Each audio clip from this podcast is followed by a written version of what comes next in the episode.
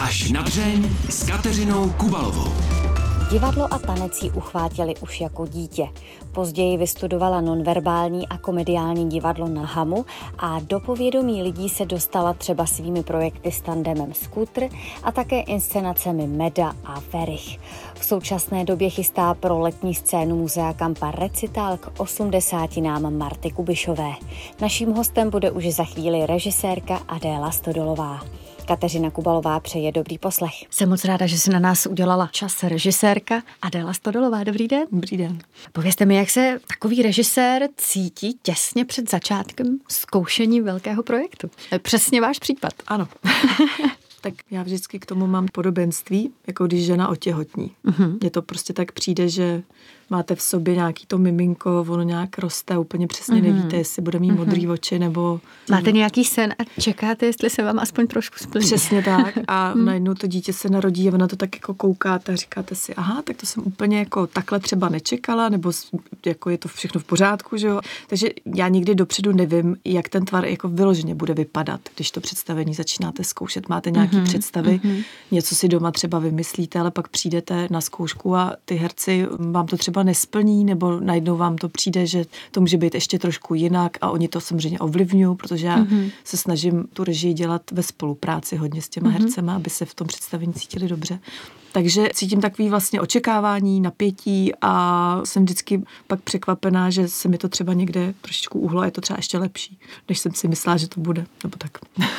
Přijde se na to zkoušení třeba někdy podívat i paní Kubišová? My jsme s paní Kubišovou měli jedno setkání mm-hmm. a říkala, že se přijde podívat na premiéru mm-hmm. a myslím si, že by měla přijít na tiskovku, mm-hmm. ale ona je taková velkorysá a taková jako přející a ať se to hlavně povede a mm-hmm. myslím si, že nemá ani vlastně nějaký obavy, že bychom to udělali mm-hmm. nějak špatně.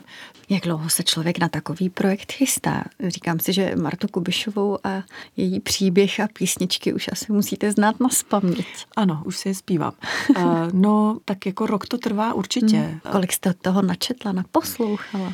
Nakoukala? Tak my eh, s Danielou Sodomovou, která dělá Aha. vlastně, píše scénář a zároveň je producentka, tak eh, vlastně jsme měli několik setkání, kdy my si spíš tak jako přehráváme ty klipy, písničky, vyprávíme si. Ona mi třeba, ona nejvíc, protože píše ten scénář, tak jako načte nejvíc těch knih a mm-hmm. pak mhm. mi to spíš jako předává a já si z toho beru svoje. A vlastně, když pracuje na tom scénáři, tak já jí už vlastně automaticky říkám, jak bych ten obraz viděla a co je pro mě třeba v té situaci podstatný a tím se ten scénář třeba upravuje, takže uh, si myslím, že máme krásný krásný takhle jako tandem a rozumíme mm-hmm. si v tom vytváření toho příběhu.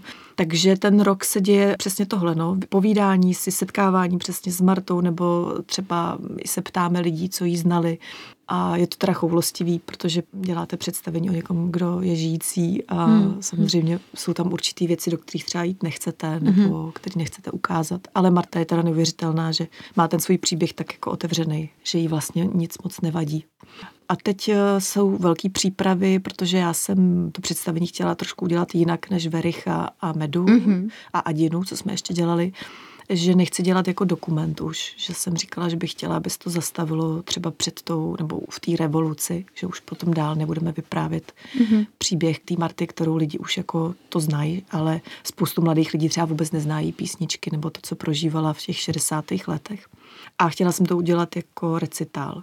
Takže jsme to trošku změnili a samozřejmě jsme to udělali trošku složitější, že ta kapela, která bude hrát vlastně s tou hlavní zpěvačkou nebo s Martou, tak jsou taky herci. My jsme museli eh, nakástovat vlastně herce, který jsou nejenom výborní herci, mm-hmm. umějí se hýbat, ale ještě jako vlastně profesionálně hrajou na nějaký hudební nástroj. Mm-hmm. A to všechno jsme museli udělat dvakrát, protože máme alternace. Takže najít jako mm, výbornou saxofonistku, herečku dvakrát byl teda jako náročný počin. Je u nás kde brát takové lidi? No, jako musím říct, že málo. Když ještě, my ještě máme samozřejmě tu touhu, aby ten soubor nebo ty lidi, kteří se tam budou potkávat celý léto, budou spolu tři měsíce zkoušet, ještě potom 40 mm-hmm. představení spolu musí odehrát, tak ještě chceme, aby to byl tým lidí, kteří se budou mít rádi. Takže mm-hmm. my ještě to máme jako takhle, aby to nejenom byl dobrý člověk, ale i dobrý umělec. Takže to musím říct, že to bylo vlastně asi nejtěžší. Hmm. Zatím teda z tohohle projektu. Zatím. Dá se vůbec na divadle tvořit s někým, s kým si nesedíte? Už jste to někdy musela udělat, že jste se třeba rozloučila s člověkem, který byl třeba úžasný herec, ale mm. lidsky to prostě nefungovalo. No je zvláštní, protože já jsem i hrála, jsem byla jako mm. herečka. A stalo se mi v jednom představení, že jsem opravdu hrála s člověkem, se kterým bych jako na kafe fakt nešla, mm. jo, nebo mě lidsky mě prostě neseděl. Ale paradoxně to hraní na tom jevišti nám strašně fungovalo. Mm. Jakože mm. asi těch úrovní mm toho, co nás na těch druhých lidech přitahuje, nebo co tam tak prostě je hodně. Ale je fakt, že kdybych eh, třeba pracovala s nějakým člověkem, kdo tvůrčím způsobem do toho zasahuje, teď jako režisérka třeba, a měla bych vedle sebe třeba choreografku, se kterou bych si nerozuměla, tak si myslím, že bychom se museli rozloučit, protože tam už potom ta energie nás dvou a toho tvůrčího procesu mm-hmm. se přenáší na ty herce. Takže tam já si dávám jako opravdu záležet, kdo je ten tvůrčí tým, aby jsme se tam prostě nesekli jako lidsky. Ale samozřejmě pak je někdo, kdo je třeba pro vás jako dynamický a mluví vám do věcí a je prostě horlivý a všechno, ale vy víte, že ta jeho povaha je pro tu jeho práci důležitá a že je třeba to respektovat a že je prostě neuvěřitelný talent, ale nesmí to být člověk, který je destruktivní. To mě jako by vadí. Takže já umím jakoby se jakoby v určitý povaze jako upozadit, když vím, že je prostě genius v něčem. Adela Stodolová si prý před časem při přípravě recitálu Marta slíbila právě s Martou Kubišovou, že se pokusí z ní sejmout takové břemeno hrdinky, které eh, jí bylo přisouzeno. To je docela těžký úkol. No. Jak to udělat? Já myslím, že už to se odvíjí od toho, jak se píše ten scénář a různé situace, které Marta prožívala. Co jsem jakoby pochopila z toho našeho rozhovoru s Martou, bylo, že ona se vždycky v životě cítila nebo se chovala jako maminka, která byla racionální, mm-hmm. žena, a vždycky prostě cokoliv jí do života přišlo, tak se musela v tu chvíli rozhodnout buď ano nebo ne. A šla dál, že ty věci jako neřešila. A Marta se právě snažila být uh, stejným způsobem věcná a nikdy se nepasovala do té Johanky z Arku s tím praporem, že záměrně bude jakoby bojovat za něco, co se jí děje. Takže říkala, že všechno vždycky s nejlepším vědomím a svědomím v rámci své povahy prostě udělala a je tam právě i otázka třeba s tou chartou 77, že vlastně k ní přišli, ona si to přečetla a v tu chvíli řekla jasně, to je správná věc, co děláte a podepsala to. A vlastně vůbec nepřemýšlela nad tím, co se díky tomu stane, jak se jí změní její život, že bude chodit prostě na výslechy. A... Mm-hmm. Takže jsme se domluvili s Martou, že se budeme snažit, nebo ona právě říkala, aby jsme to nechali těm druhým, že po najednou 89. byla brana jako hrdinka a ona se snažila vždycky vysvětlit, že to tak mm-hmm. není takže tam upravujeme věci ve scénáři, aby to bylo tak, jak Marta to opravdu měla. Když člověk chystá představení o Verichovi, Medě, Martě Kubišové, o velkých osobnostech, co přitom zjistí sám o sobě? U Medy i u Vericha jsem si uvědomila, že, a nechci, aby to znělo nějak eh, jako pateticky, ale že jsem Češka, že opravdu jako si vážím lidí, kteří tady tvořili, jak tvořili, že jsme v něčem jedineční. Mm-hmm a měla jsem jako krásný pocit i při těch představeních, protože ta kampa to ještě tak jako utváří ten background jako té hmm. Prahy. Já mám prostě miluju malou stranu a vždycky, když se právě tam hraje takhle o nějakým velkým v uvozovkách Čechovi, hmm. tak cítíte, jste prostě hrdý na tu zem. Tak to hmm. jsem třeba si tak jako přišla na tyhle věci. A samozřejmě je zvláštní, jako, že jako režisér, když právě děláte takhle o nějaké osobnosti, tak ji nechcete jenom vychválit, ale hledáte samozřejmě tu dramatickou linku toho mm-hmm. člověka, protože mm-hmm. každý člověk je, má několik vrstev. Takže si samozřejmě skrz toho člověka, jak ho objevujete, jaký asi byl, jak se asi choval, tak uh, si to spojujete sám se sebou. Určitě tam jako člověk začne řešit, jaký je on sám a jak by se třeba zachoval jinak té situaci. Mm-hmm. Jo, že třeba u paní Medy člověk přemýšlí, jestli musela být takhle kontroverzní a opravdu naléhavá a až jako nepříjemná, když žádala o ty sovové mlíny a chtěla nám že, věnovat tu sbírku Čechům. A pak vlastně člověku dojde, že nikdy není zbytí. Když chce člověk něčeho dosáhnout, tak asi to milý slovo nebo být neustále jako, bych to řekla, no, jako příjemný, tak prostě se někdy nehodí, že někdy člověk jako musí být uh, drsnej. Takže to jsem si třeba u sebe říkala, jestli já dokážu třeba v životě svoje věci takhle jako obhájit. O ně se jako zasadit, když mi o ně jako opravdu jde, anebo jdu tou kratší cestou, že když se nedomluvím, tak to jako pouštím. Režisérka Adela Stodolová, která je dnes hostem pořadu až na dřeň, prý bývala takové neposedné sídlištní dítě, které se svými vrstevníky zkoušelo cirkusová představení. Je to tak? No, moje dětství, tak já jsem ročník 78, hmm. takže my jsme opravdu byli od rána do večera venku. Hmm. A já jsem vždycky měla spoustu energie a myslím si, že hodně už se to ukázalo, jak mm-hmm. jsem mhm. si hrála třeba s barbínama. Já jsem prostě si nehrála, že jsem jim šila oblečky, ale já jsem měla dvě barbíny a oni opravdu jeli někam jako přes poušť a letěli letadlem a tam potkali. Vy už jste inscenovala Já už jsem, insce, já už jsem vytvářela hmm. příběhy. A najednou se letadlo porouchalo a padali dolů na poušť a museli se mm-hmm. prostě tou pouští. No, takže vytvářela jsem jako příběhy. No a pak, když jsem se dostala vždycky mezi skupinu dětí, no tak jsem měla pocit, že si nemůžeme jen tak hrát přece vybiku, ale že musíme něčím být.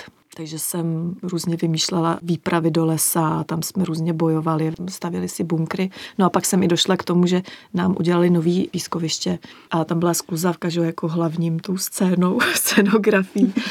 A já jsem tam udělala jako cirkusový představení s těma dětma a fakt jsem chodila s kloboukem a zvonila jsem na byty eh, v paneláku a lidi nám dávali do klobouku dvacetníky. A tak pak mě máma teda už musela jako vyčlenit z té skupiny toho sídliště a říkala si, že to už je na dramaťák. Takže jsem chodila k Haně Součkový do dramatického kroužku a tam i ona vlastně mě nenechala hrát, jakože postavy, ale říkala, vymysli to, jako mm. zrežíruj to vlastně. Ona tak to z vás poznala. Už to poznala, no. No pak vlastně díky mamince, která vás přihlásila do toho dramaťáku, jste se dostala taky k tanci. Vlastně úplnou náhodou. Úplnou náhodou, no. Maminka navrhovala, šila mm-hmm. A měla schůzku s klientkou vlastně vedle, v takové restauraci vedle toho dramaťáku. No a tam hrála hudba všude, protože jsem byla taková spontánní a podle mě jsem byla uvolněná z toho dramaťáku, zrovna jsem vyšla z hodiny, takže jsem si tam začala tančit k té hudbě, co tam hrála. A Milana Ješková, která měla EMI studio, tak na mě koukala a říkala, paní Strolová, to je talentovaný dítě, jako chodí někam tančit a máma říkala, no to by měla, takže jsem se dostala do toho souboru, což pro mě byla asi první jako velká zkouška, jestli mám v sobě tu jako píly, jo, jestli jako by mám schopnost to někam jako dotáhnout, mm-hmm. protože já jsem se tam dostala jako 12 letá mezi 16 letý mm-hmm. úžasný tanečnice, oni uměli úplně všechno. A já, protože jsem nechtěla být mimo, tak jsem chodila opravdu o asi půl hodinu dřív mm-hmm. a makala jsem já jsem neuměla pro vás, most, nic, prostě mm-hmm. hvězdu, abych se jim vyrovnala. No a vlastně se mi to nějak povedlo, začala jsem s nima stavět ty choreografie a Milana dělala scénický tanec, takže tam vlastně už se do mě podle mě někde vrela ta potřeba vyprávět příběh i v tanci, mm-hmm. že jsem začala vnímat tanec, který taky dokáže vytvářet situace a že pro mě najednou to slovo třeba se dalo jinak pojmenovat tím mm-hmm. pohybem. Takže tam si myslím, že ve mně asi přišla jako to uvědomění si, že můžu dělat i ty choreografie, že jsem v tom pohybu začala přemýšlet. Říká Adela Stodolová. V čem se vám vlastně dodnes lépe vyjadřují nějaké myšlenky, pocity? V tom tanci anebo mluveným slovem? No, mě se to právě potom na Dankenu, kam jsem chodila hmm. hodně, mě tak vlastně mám pocit trošku cíleně začali jako od toho divadla jako izolovat, mhm. protože mm-hmm. ředitelka měla jako pocit, že to divadlo nás jako může ničit jako lidsky, jo? že to divadlo přece jenom má takový jako někdy ty stíny svoje. A hodně mě právě tlačila k tomu jako jenom tančit. Ale ve mně se to jako bouřilo a já jsem se snažila aspoň dát jako do toho tance tu komediálnost, kterou mm-hmm. jsem v sobě měla.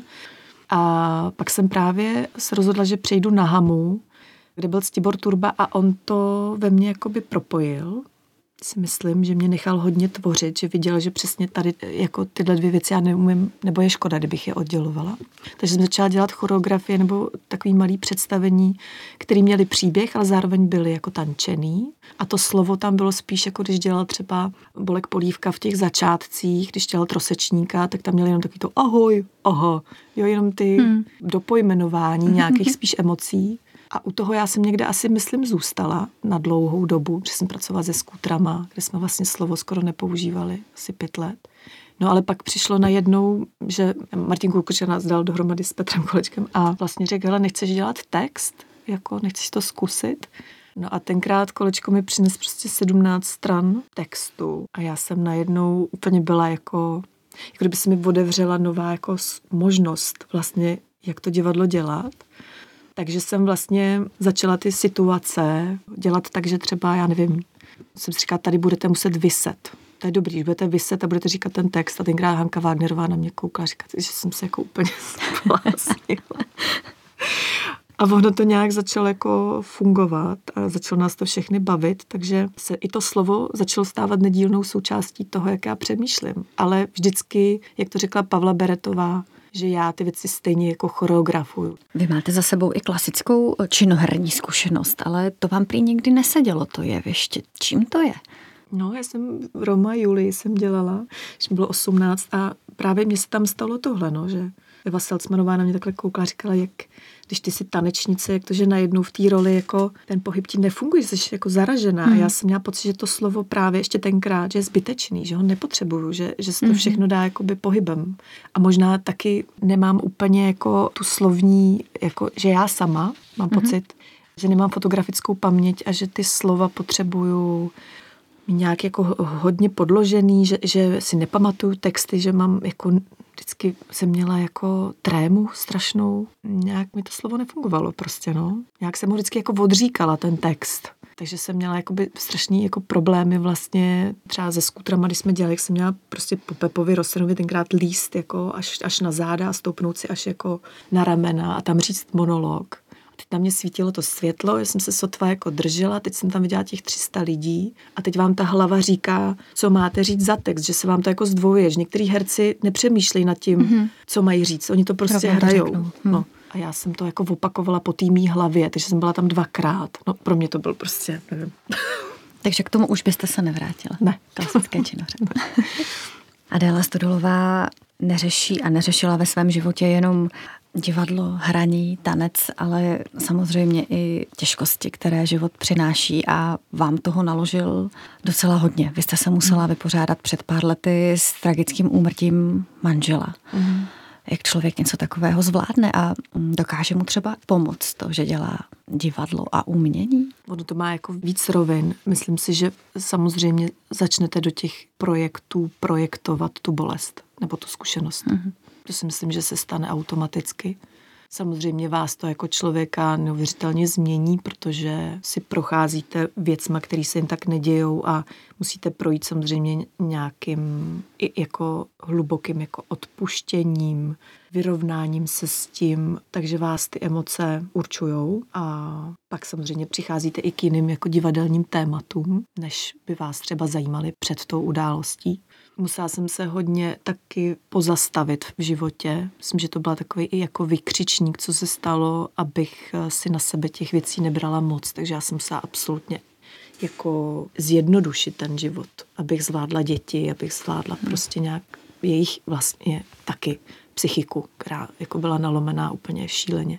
Takže jsem si uvědomila, že už nemůžu prostě jít do víc věcí, víc projektů, že jsem se musela prostě nějak jako i s těma honorářema třeba, jo, už říkat víc ty potřeby, který, jo, ne, já chci zálohy a už prostě začnete fungovat trošku jiným prostě způsobem.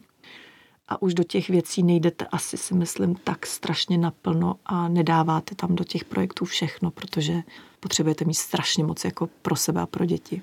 Takže jsem se i od té práce tak někde jako racionalizovala hmm. jsem hmm. si A myslím si, že jak říká spoustu lidí, no, že když jsem třeba dělala tu medu, tak to bylo nějak těsně potom. A že tam prostě při spoustě jako věcech fakt jako plakali, že to byl jako silný obraz. A já jsem přesně věděla, že jsou to ty obrazy, kam jsem dávala tu bolest z té události. A jinak jako v životě mě to změnilo úplně kompletně jako člověka. Dokázala jste mu už odpustit, že vás tady nechal, že to mm, udělal? Vlastně vůči sobě ano, protože jakmile zůstanete v nějaké roli oběti, tak to nefunguje. Prostě to odpuštění je, že pochopíte tu lidskou bytost, proč prostě už tady jí nebylo dobře, to nějak jako respektujete. To jsem nějak vůči sobě zvládla, protože vím, že mám tu schopnost ty věci ustát, jako za sebe. Ale vůči dětem, to jsem to ještě neodpustila. Než váš muž odešel, tak vím, že jste plánovala divadelní projekt, kde měl vystupovat právě on s vaším společným synem. A také vím, že ten projekt neodešel spolu s mhm. manželem, ale že bude pokračovat. No já jsem vlastně chtěla, protože jsem cítila, a to byla i taková velká vlastně vlna před těma čtyřma lety, že se hodně řešil vztah otec-syn, uh-huh. jo, že to sem tak jako přicházelo, správně přicházelo, řešila se iniciace vlastně mladých kluků, protože ta vojna přece jenom už není, tak ty iniciační rituály uh-huh. přechodový a tak. A já jsem vlastně měla pocit, že zrovna Kristián byl můj syn tenkrát ve věku, kdy měl jako nejbližší vztah jako s otcem, tak jsem si říkala, že by to bylo krásné jako najít právě herce takhle s těma synama v tom stejném věku, dělat o tom představení. A to nevyšlo, ale zůstalo to ve mně. Ta potřeba, před čím byl Kristián starší, tak jsem vnímala, že přece jenom já už se stávám tím dinosaurem trošku pro něj, že v některých věcech uh, už tu generaci jako třeba nechápu, což je v pořádku, ale chtěla jsem tak jako být v tom kontaktu vlastně pořád s tím synem jako něco vytvářet. Takže jsem tohle řekla kamarádce Jice Schneiderový a ona říká, že mám Sofinku ve stejném věku, tak uh, pojďme to dát jako dohromady, to by byl krásný projekt a vlastně jsme oslovili dramatický kroužek, kde jsme zjistili, nebo oslovili, Sofinka tam chodila, že tam je vlastně spoustu dětí slavných rodičů. Takže jsme se spojili s tím dramaťákem a vlastně jsme začali jezdit na týdny v létě kde jsme s nima měli krásné soustředění, kde jsme dělali i, myslím, že docela hluboký jako cvičení, nebo ty, jak, jak se tomu říká, ty bojovky večerní, mm-hmm. takový hodně právě jako o těch archetypech, že vy jste rytíři a vysvobodíte princeznu a musíte jí na zádech doníst zpátky a máte limity, že třeba nevidíte nebo chodíte jako boholi, nebo jste prostě nějakým způsobem máte svázaný ruce. A oni přesto prostě tu holku opravdu přivlekli dovnitř a pak měli ty sdílení, že si říkali, jaký měli zážitek zážitky a, a ty mladí lidi prostě byli neuvěřitelně, jako bych to řekla, že, že jsou současní děti, jak už o sobě hodně vědí, jak eh, s nima rodiče jinak mluví, tak eh, se jinak vyjadřují vůči, jakoby i v mhm. tom vztahu. Takže to bylo prostě nádherné jako setkávání. No a pak jsme si řekli, tak jo, tak už začneme psát scénář, takže jsem oslovila Magdu Friedrichovou, výbornou scénáristku, se kterou jsme vymysleli koncept, Krajina nula se to jmenuje. A začali se k tomu vlastně jakoby přibalovat noví a noví lidi, takže Kuba Kopecký dělá scenografii, Kateřina Števková dělá kostýmní výtvarnici, máme Lindu, choreografku Rančákovou, takže jsme prostě velký tým, no a máme 21 dětí, který jsme dokástovali, No a už trénujeme, mají vlastně třikrát týdně mají tréninky parkouru a moderního tance, aby byli připravení, že mají před sebou vlastně půl roku tréninku. Strašně se zlepšují, jsou úplně skvělí. A 24. listopadu máme premiéru hmm. na Fidlovačce. Takže dva roky vlastně příprav a premiéra je za rohem, tak jsem šťastná, že se nám to jako povedlo a, a doufám, že, že ten projekt prostě přitáhne přesně ty rodiče a děti, který to potřebují vidět. Pomohlo vám to propojit se se synem? No, já si troufám si říct, nechci mluvit za něj, ale hodně, protože myslím si, že co ty rodiče, se kterými vlastně na tom spolupracujeme, řeší hodně, je taky, že ty děti byly za toho covidu takový uspaný někde. Mm-hmm. A najednou, jak začali mít ty tréninky, tak oni mají ty endorfíny, oni jsou nabitý a oni mají jakoby pro co žít. Oni mají po těch dvou letech nějaký najednou cíl a já to na svém synovi vidím, jak tím žije, jak je ve skupině lidí, kteří vlastně jsou mu blízký, protože to samozřejmě přitahuje stejný lidi. Takže má najednou takovou jako svoji rodinu, mm-hmm. mají ten cíl té premiéry, vědí, že budou dělat představení, který má smysl, takže tím, jak se jako můj syn, mám pocit, tím jako probudil i po tom, co se nám stalo, tak samozřejmě máme obrovský prostor pro témata, že jo. Najednou s ním jako o tom mluvíte a vidíte, že mu to dělá dobře a mě to najednou dělá dobře, takže máme jako lásky plný teďka vztah, nebo spíš takový už jako na úrovni jako parťáctví. Mm-hmm. A za to jsem strašně šťastná. Myslím si, že kdyby jsem tenhle projekt jako nerozjela, tak možná ta cesta k sobě byla těžší. No. Hostem pořadu až na dřeň byla režisérka Adéla Stodolová. Děkuji vám moc. Mějte se moc hezky. Naschledanou. Ať vám všechno vyjde. Pořad až na dřeň si můžete poslechnout také jako podcast. A nezapomeňte také na videozáznamy z natáčení. I na ty se můžete podívat. Kateřina Kubalová se těší na slyšenou zase za týden. Mějte se krásně.